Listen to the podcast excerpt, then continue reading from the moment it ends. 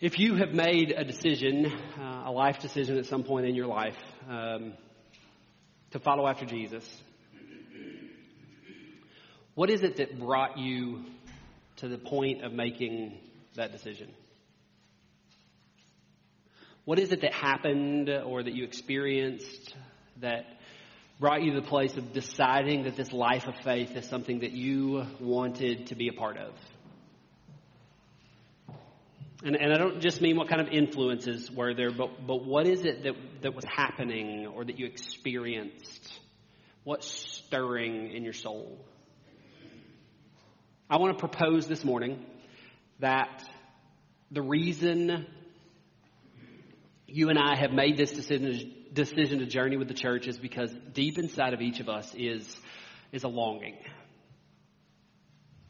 The deep inside of each of us is this this desire, this hope, this, this longing, this need to be loved, to be known, to be deeply connected with something greater than ourselves. Now, maybe as you thought about your motivation, something else came to mind some other reason why this is happening, but I suspect, and, and I'm willing to even go out on a limb and say that I feel like if you were to dig down under what it is that initially comes to mind, that you would find that there is, there was in you this stirring, this longing, this, this hope, this deep desire that, that was almost unexplainable that pushed you to land in this pursuit with us, with the church, in walking forward towards Jesus that this longing was somehow fulfilled or satisfied or seemed like it could be satisfied in Jesus and His church. A decade or more ago, I was handed a book by one of my best friends. Um, and I picked it up when he gave it to me because the title sounded really exciting. And I read a few pages or a few chapters. I don't even remember how far I got, but I couldn't get any traction. And eventually I just put it back on the shelf and turned away from it. And a few years later, for some reason, it was stirred up again. So I picked up the book again, deciding this second time that I was going to read through it. And again, I didn't get anywhere in it. Um, for some reason, it wasn't happening. I couldn't move forward. So once again, I, I laid it aside on the shelf. And then a couple of years ago, I was leading a small group here at Valley, um, a small group of leaders, and we were meeting together. And one of the other things that we were reading through referred to this book, a book by Ruth Haley Barton called Strengthening the Soul of Your Leadership. And when it got referred to again, I picked it up a third time. And the third time that I picked up the book, I devoured it. I tore through it quickly, couldn't get enough of what was there and what was happening. Somehow, that third time when I read it, I was ready. I was ready for what it had to say. I was ready for what was in there. Maybe there was something new that was happening in me. Maybe I was ready in new ways. Maybe I, I, I, don't exactly know what it was. I just know that something changed. I know that as I read it, that this book that third time spoke to a longing that I recognized in my soul. And it was a longing that somehow I had forgotten. It spoke to a hope in me that I had all but overlooked and walked away from, all but given up on. The book spoke to the kind of leader I wanted to be as a pastor, as a spouse, as a parent, as a friend, as a member of the community. But more than that, it spoke to the kind of Christian that I wanted to be, the kind of follower of Jesus that I believed that I was called to be and that I wanted to live into. The book kickstarted a journey for me. Actually, it kickstarted a journey that I had been on for a long time, but somehow I'd gotten lost or distracted or forgotten where it was that I was going or what it was that I was supposed to be doing or wanted to do. It kickstarted a journey for me that is far from finished. In fact, in a lot of ways, I feel like I've had to take several steps backwards to start all over again. This time with some greater clarity and some greater understanding and some greater direction of, of where I'm going, of what I want to do, of who it is that I'm called to be. And it's a journey, honestly, that you made possible. Because you've allowed me the privilege over the last two plus years to make nine different trips to Chicago to go and be a part of a learning cohort with about 100 other folks with the author of this book. and going and sitting together with Ruth and allowing her to, to share with us some of her insights, some of her own journey, some of her own life experience. She has encouraged us to pursue a deep strength of soul that if I've ever known it before in my faith journey, it's been so long ago that I don't remember it. And through her understandings of Jesus and her helping me understand both Jesus and Jesus' desires for me, I believe that I have become and am becoming a much better man than I was when I began this journey. Through faith practices that she taught us and then encouraged us to go away and practice, something has come alive in me, something that I stopped nurturing at some point in my life. As I thought about that, it, it made me think of a, of a plant. Actually, a, as I wrote it, a specific plant that actually is in our house. The, the kind of plant that you have in your house, but for some reason or another, you forget to give it any of the things that it needs. Um, most specifically in our situation, it's water. Thankfully, it's one of these miracle plants that never actually dies. It just kind of hangs on for a really long time in the corner. But with no water, eventually we look at it and go, oh, what's happening to the plant? Because it's shriveled and it's withered and it's turning brown and it's beginning to die and yet somehow it's still there, still somehow alive, not yet fully gone. And I feel like that's some of what I had begun to experience in my own soul and in my own journey of faith. Not, not so much that I'd intentionally stopped watering, but, but just, just forgotten just, just looked away, just not noticed, just thought it could somehow fend for itself. In this book, I feel like Barton speaks to the soul in a very similar way as we think about that plant or talk about that plant. She says this She says that your soul is the part of you that is most real the very essence of you that God knew before He brought you forth in physical form. I think you have a slide that has this on it. It's easier for you if you can read it and listen to it. Except I forgot where I was. The part that will exist after your body goes into the ground. This is the you that exists beyond any role you play, any job you perform, any relationship that seems to define you, or any notoriety or success you may have achieved. It is the part of you that longs for more of God than you have right now. The part that may, even now, be aware of missing God amid the challenges of life. Inside each of us is a soul that was created with a deep longing for God. And it's possible that you, like me, have lost sight of your soul, of your soul's longing, of your soul's needs. That, like the plant that I mentioned, you've either pushed it into the corner and looked away or just forgotten to look to it, to tend it, to care for it. And maybe it's possible, maybe you recognize in yourself that your own soul has in some way shriveled up, begun to suffer, is desperate for longing for something, for something new, for something different. And yet, at the same time, something that I think is significant as we talk about us and us being here is the reality that even if this is true, you are still here. You are still here and you're still present, so there, there's some kind of work, some kind of, of effort, some kind of understanding, maybe just a faint sense of this longing or this need in your soul for something. So, so, so maybe it's possible that, that you haven't completely abandoned it, but that you've begun to ask a question around this whole journey of faith, around this whole experience with the church a really, really significant question that sometimes many of us never get to, but I think more of us should. Is this it? Is this all that there is? I, I really thought there would be more to it than this.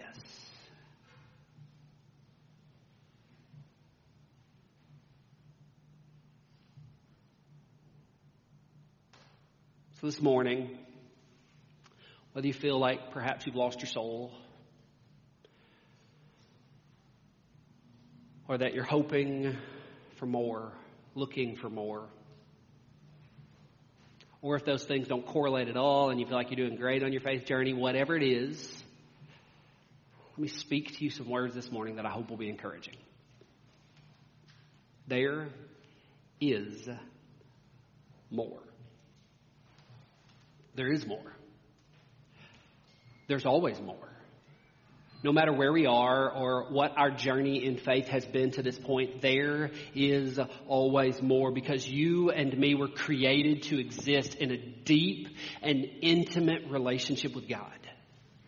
And with care, this relationship will continue to grow deeper and deeper and deeper and more and more and more intimate. No matter how far ahead we are on the journey or how far behind we are or how much we feel lost or how uh, deep this longing is in us and we're just not sure what to do with it. No, no matter where we are, there is always this ability to pursue, to, to, to walk deeper and deeper and further and further into more and more intimate relationship with God.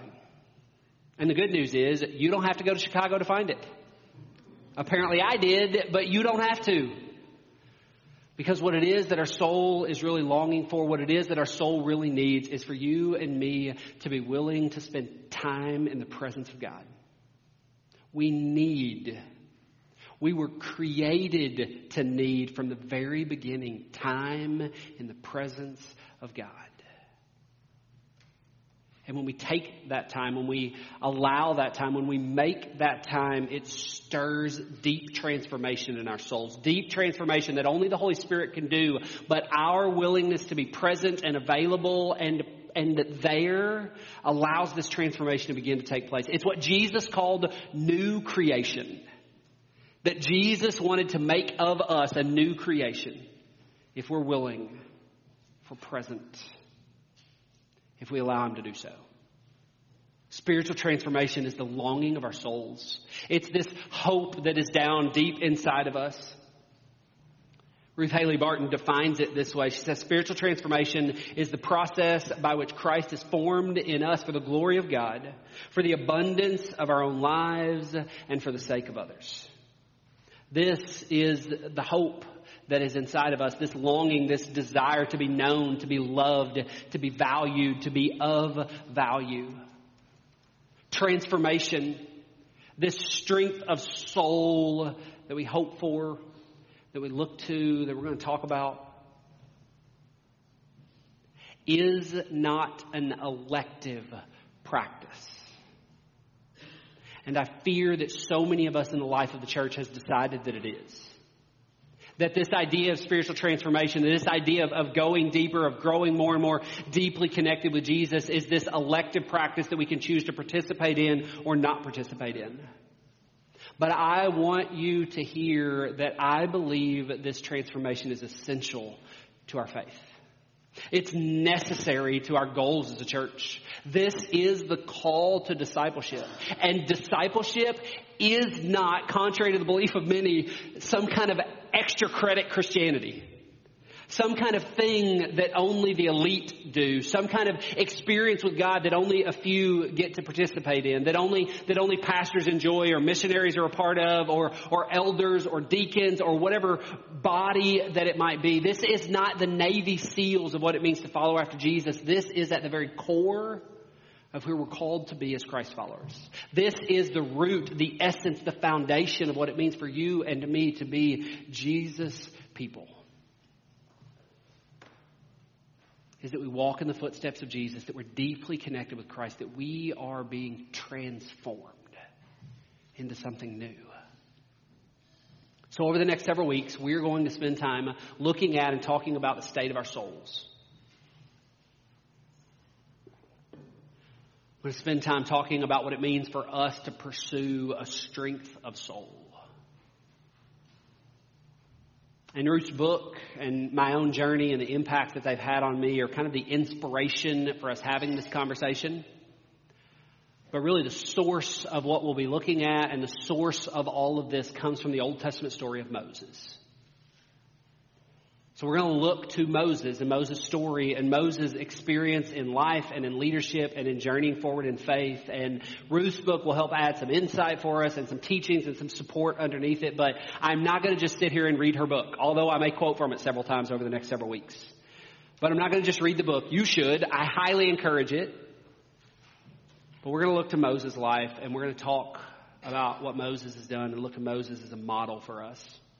Because Moses is this really incredible example of what it means to walk the ups and downs of faithfulness.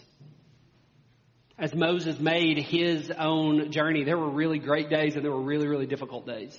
And one of the most important reasons that we look to Moses, an example for how we do this, is that seemingly a core, a foundational aspect to his ability to lead as well as he did, to walk forward in faith the way that he did, is the significance of his private encounters with God. From a really, really traumatic and rocky start to a difficult, and some might even call it a failed ending in Moses' life. We see that over and over and over again, he went back into the presence of God. He pursued these personal times with God. He repeatedly went to the mountain so that he could be alone in the presence of God.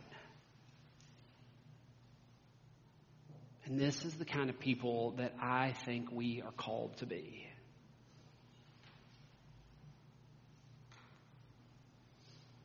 Aaron and Miriam, you may or may not know much about Moses' story, but Aaron and Miriam, who were mentioned in the passage that we read, are Moses' siblings, his brother and his sister. They were also his partners in leadership. They were called out together to lead the people of Israel out of Egypt, out of slavery, towards the promised land. Now, in the story that we read, we see Moses often as the focus, but there's also this evidence that this was a work that required all three of them. It was, it was not ever only about Moses. Miriam's role was vital. Aaron's role was vital and significant. It needed all three of them to be a part of what was happening. That's the way God designed it to be and created it to be. So we watch as we read through their journey and their story of what's happening. And now as we get to Numbers 12, the passage that we read, we find there's a leadership conflict going on. These, these key leaders, the three who'd been asked to do this work, were in conflict with one another. Aaron and Miriam had become critical of the decisions that Moses was making. And most specifically in this passage, they don't think much about the wife that he's chosen, especially the race that she is. There's a racial issue going on here. Again, that's something we're not going to spend a ton of time on today, but, but we need to know that that's what's happening and that matters, and that we see evidence of that throughout the scriptures and God trying to work to reconcile and redeem those things. But they weren't happy about who she was and the race that she was from. So they're having this debate, and the passage tells us that God called them aside. I like that the translation that we read puts an exclamation point on, uh, hey, you three, to the tabernacle. I feel like I've heard that many, many times from my father. We didn't go to the tabernacle, but like I read that going, oh yeah, I've been there before.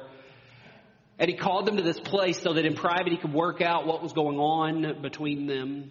And when he did so, God made it clear what it was that was significant about Moses and who Moses was not just among them and the three of them, uh, but in connection with any and every prophet that existed both before and after. He spoke to the reality of when there are prophets, this is how I speak to them, but there's something different about this one. There's something unique about Moses and who Moses is. And in verses 7 and 8, we find that it says, Of all my house, he is the one I trust. I speak to him face to face, clearly and not in riddles. He sees the Lord as he is. God and Moses spoke face to face. What we find is true over and over again in Moses' life is that Moses sought out God and that God honored Moses' desires. God honored Moses' efforts to be with him by offering him a uniquely beautiful and connected relationship. Now, I don't think it's because for some reason Moses was his favorite. For some reason, he just liked Moses better than everyone else. So he did for Moses what, what wasn't available to anyone else that was going on. I really do think it was an honoring, a response out of Moses' willingness to continue to come, to continue to be faithful, to continue to seek out God. Yes, God selected Moses. He called him out and he did this extraordinary, these extraordinary things that we see over and over again in Moses' life. There was something special happening here. But what we also find is true over and over and over again that I think helped instigate this is that Moses was faithful in going to seek out God. In her book, Barton says it this way He did not seem to have any great strategies for leadership except to seek God in solitude and then carry out what God revealed to him there. Moses was called out but he didn't just take off and run with this on his own and decide where he was going and make all his own decisions. Over and over again, we watch as Moses sought out the wisdom of God, as Moses looked for direction from God. Moses had his sight set on, set on God and God's will and what it was that God wanted to do. And I think we find that God honored that. Moses was open. He was willing. He was intentional we see this continual longing in him for intimate interactions with God. Repeatedly, as we read Moses' story, we find him seeking out opportunities for silence and solitude, moments to be face to face with God.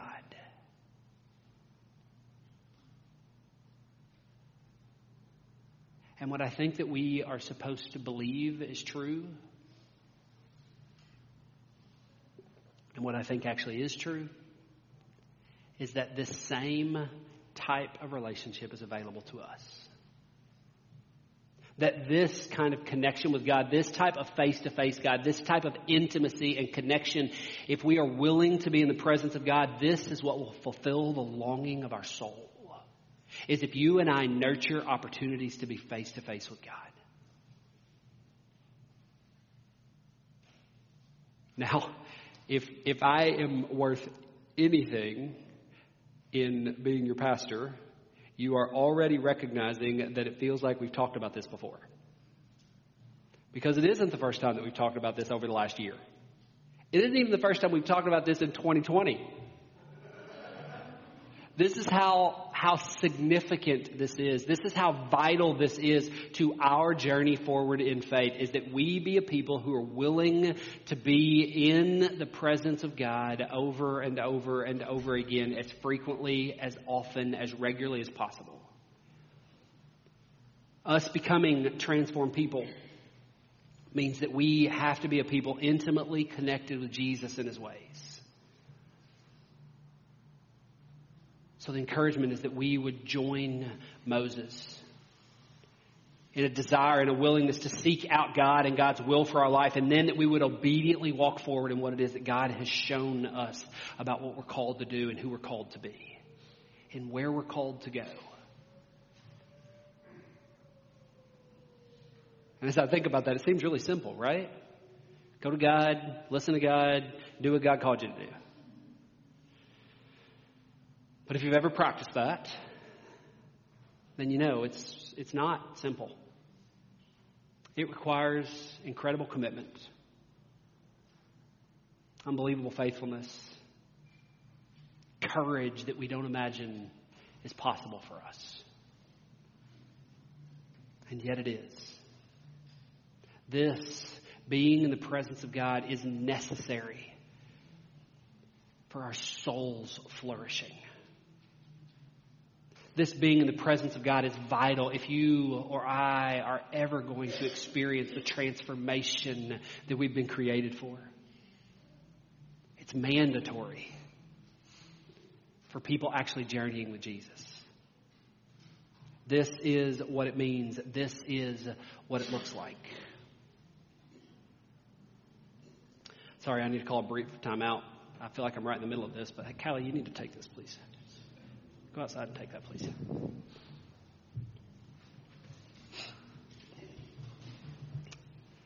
Sorry.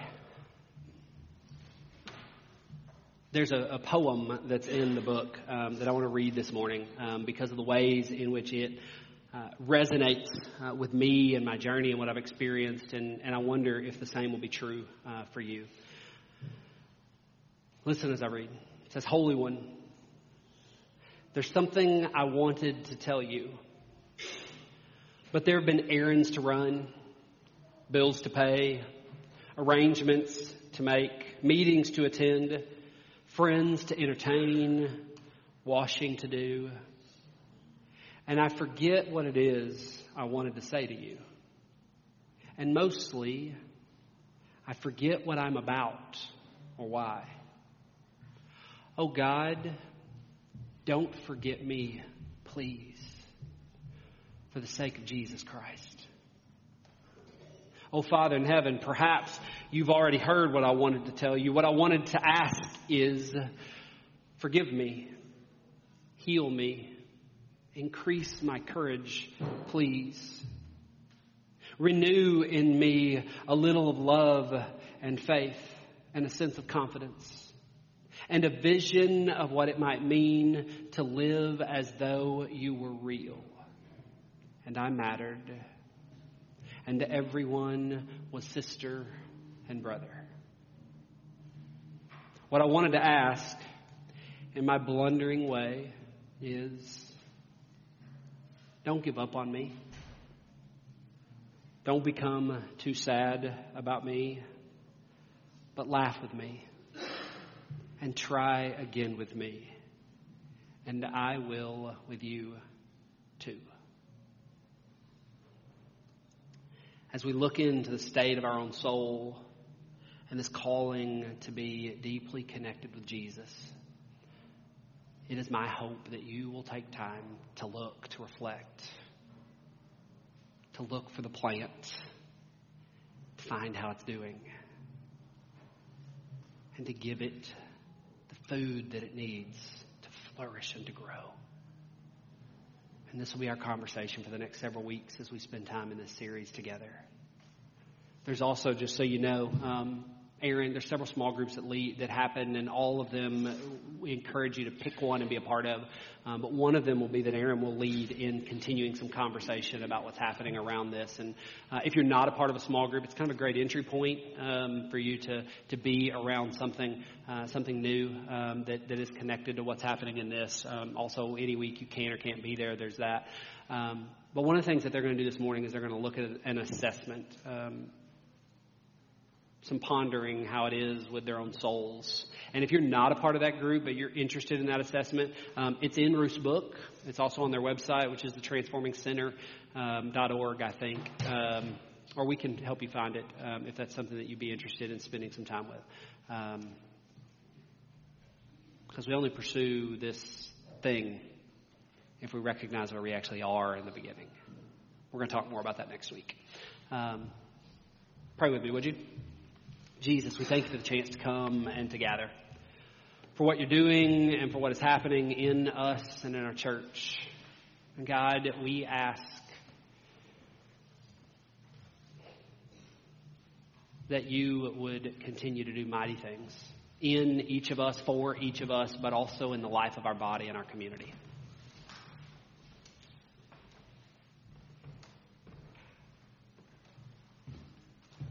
Lord Jesus, Make us aware of the state of our soul.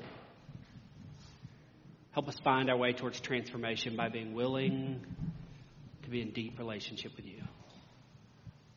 In Jesus' name we pray. Amen.